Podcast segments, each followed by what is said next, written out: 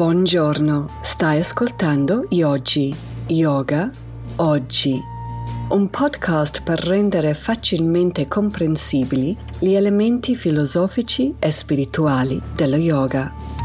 Quelle parole risuonano come un dolcissimo, ma al tempo stesso selvaggio, richiamo alla pratica. Con me, Tess Prevet.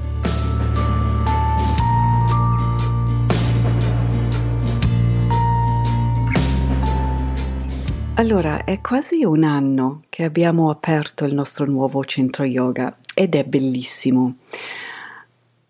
Non era così all'inizio, era un scantinato e per darvi un'idea c'erano anche due macchine abbandonate dentro, perciò c'era da rifare tutto. E questo mi ha dato un'ottima opportunità un'opportunità di incontrare e vedere in azione dei grandissimi lavoratori e anche artigiani. C'era qui i muratori bergamaschi e ad esempio i falagnami milanesi. Io non capivo niente quando ero lì in mezzo a questi, però era, non lo so, era music to my ears perché a me queste cose dei dialetti mi piacciono da matti. Comunque, un giorno parlo con il falagname e dico Guarda, questo anta, um, mi puoi mettere per favore quattro buchi? E lui mi guarda fa un passo indietro e fa eh no, eh, eh no, no, guarda, i buchi sono per i muratori, noi falegnami facciamo solamente fuori.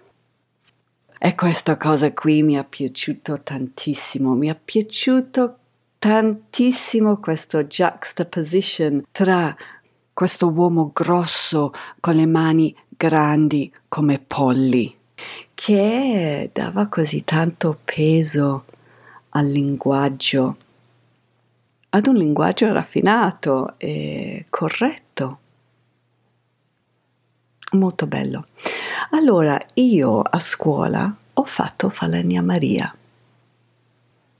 Voi qui in Italia fate delle cose meravigliose tipo filosofia, greco, latino.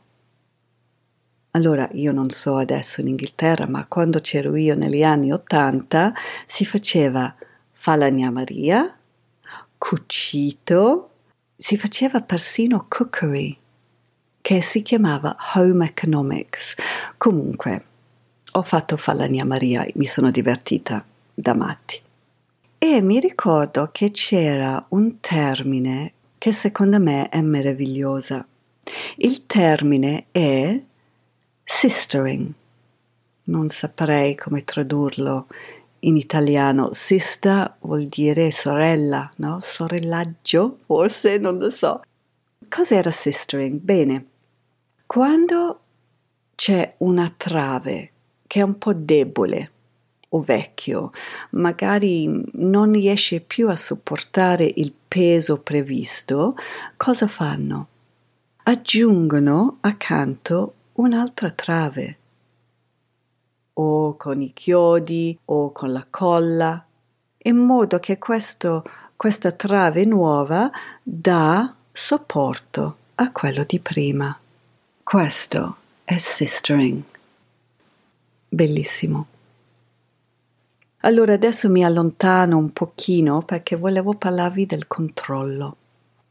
Io vedo soprattutto in Occidente, adesso con tutti questi apps che abbiamo, c'è molto ossessione di controllare tutto.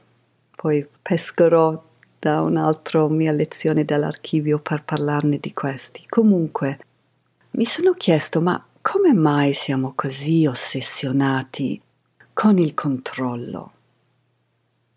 Secondo me, sotto sotto, deriva dalla paura. E quando abbiamo paura, ci sentiamo vulnerable e deboli. E qui c'è un paradosso, perché non è che controllando di più diventiamo più forti.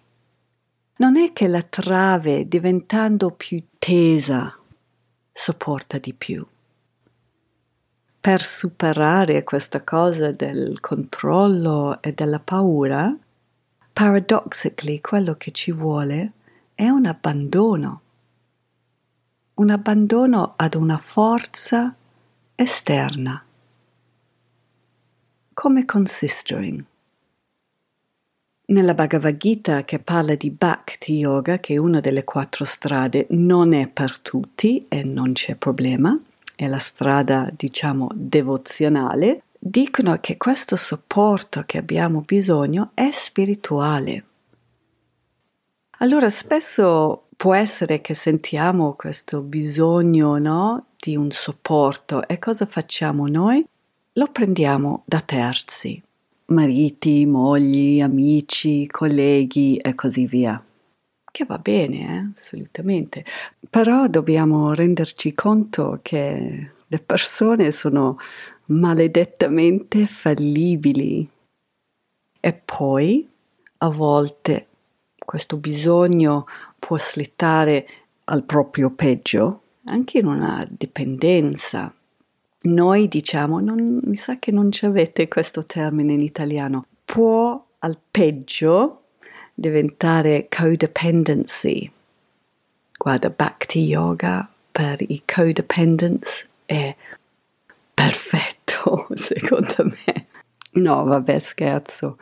Poi Bhakti Yoga per me è una delle mie strade preferite, perciò tornando al nostro discorso sul chiedere aiuto, il chiedere aiuto a terzi è una cosa anche molto bella, c'è una grande dimostrazione anche di umiltà, perciò ci, ci sta,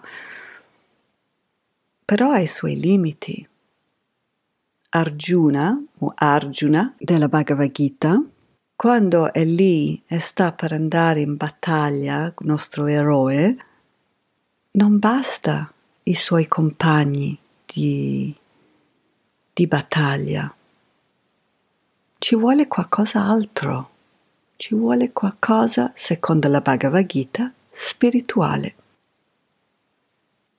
Allora, per chi non conosce bene la Bhagavad Gita, piccolo spoiler, Um, Arjuna è un grandissimo guerriero e all'inizio della Bhagavad Gita, che fa parte tra l'altro di un'altra epic che è la Mahabharata, all'inizio della Bhagavad Gita si trova nella sua biga nel campo di battaglia ed è lì con suo amico, un, un suo amico che, che guida la biga per lui. E quando Arjuna guarda verso i suoi nemici, ha un breakdown, cioè crolla, crolla sul pavimento della sua biga e dice al suo amico, oh, io non ce la faccio, io non voglio combattere. Allora, quello che non sa Arjuna a quel punto, che mm, il suo modest guidatore di biga, Krishna, è Dio in terra, travestito da conducente e lowly prince, cioè un principe di seconda categoria. Poi per il resto lo guardiamo magari insieme. Perciò il primo passo verso trovare questo supporto esterno, verso una strada spirituale secondo la Bhagavad Gita, è ammettere che siamo deboli. Arjuna, che è crollato nella sua biga, lo sta ammettendo dobbiamo allontanarci un po' dalla negazione, ah, ma io ce la faccio. Il passo successivo è quello di renderci conto, di constatare che non ce la facciamo da soli. Non ce la facciamo da soli. Quella trave da sola si rompe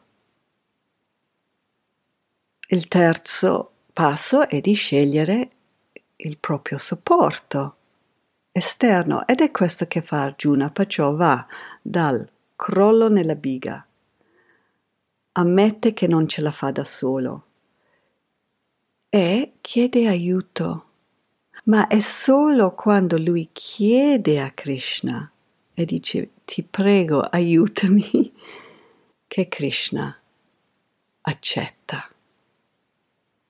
E già questo è bellissimo perché è indicativo che, che non è questa divinità prepotente no? che vede Arjuna che sta piangendo e va lì e dice oh guarda lascia tutto a me. Io sono Dio in terra e ti sistema tutto io. E no. Sta lì al suo fianco e aspetta che Arjuna chiede aiuto quando questo accade, Krishna dice, bene, perfetto, adesso ti posso condividere gli insegnamenti segreti della yoga.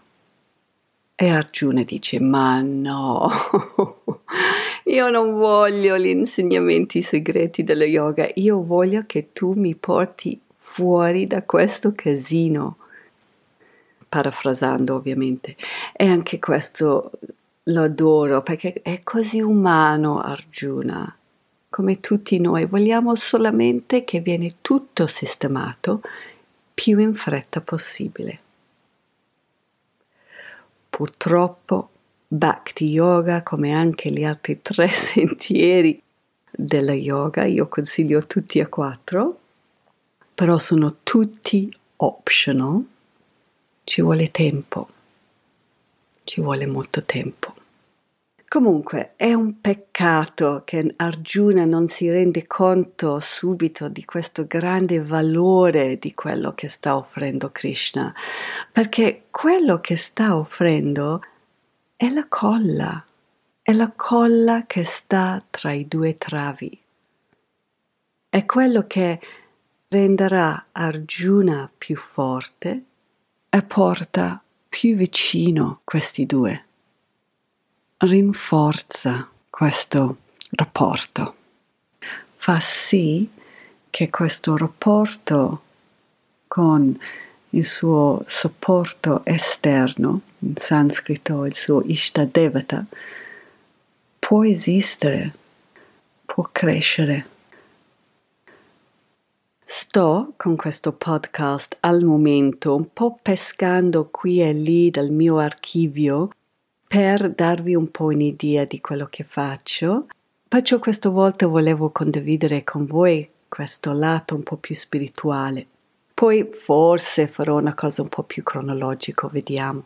Comunque, thank you for listening.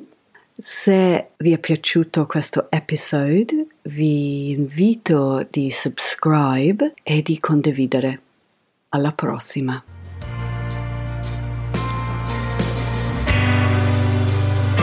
Volevo ringraziare Laura Kidd, cantautrice e produttrice discografica per la musica. Questo brano si chiama Slow Puncture. Per sentire di più vai a shemakeswar.com.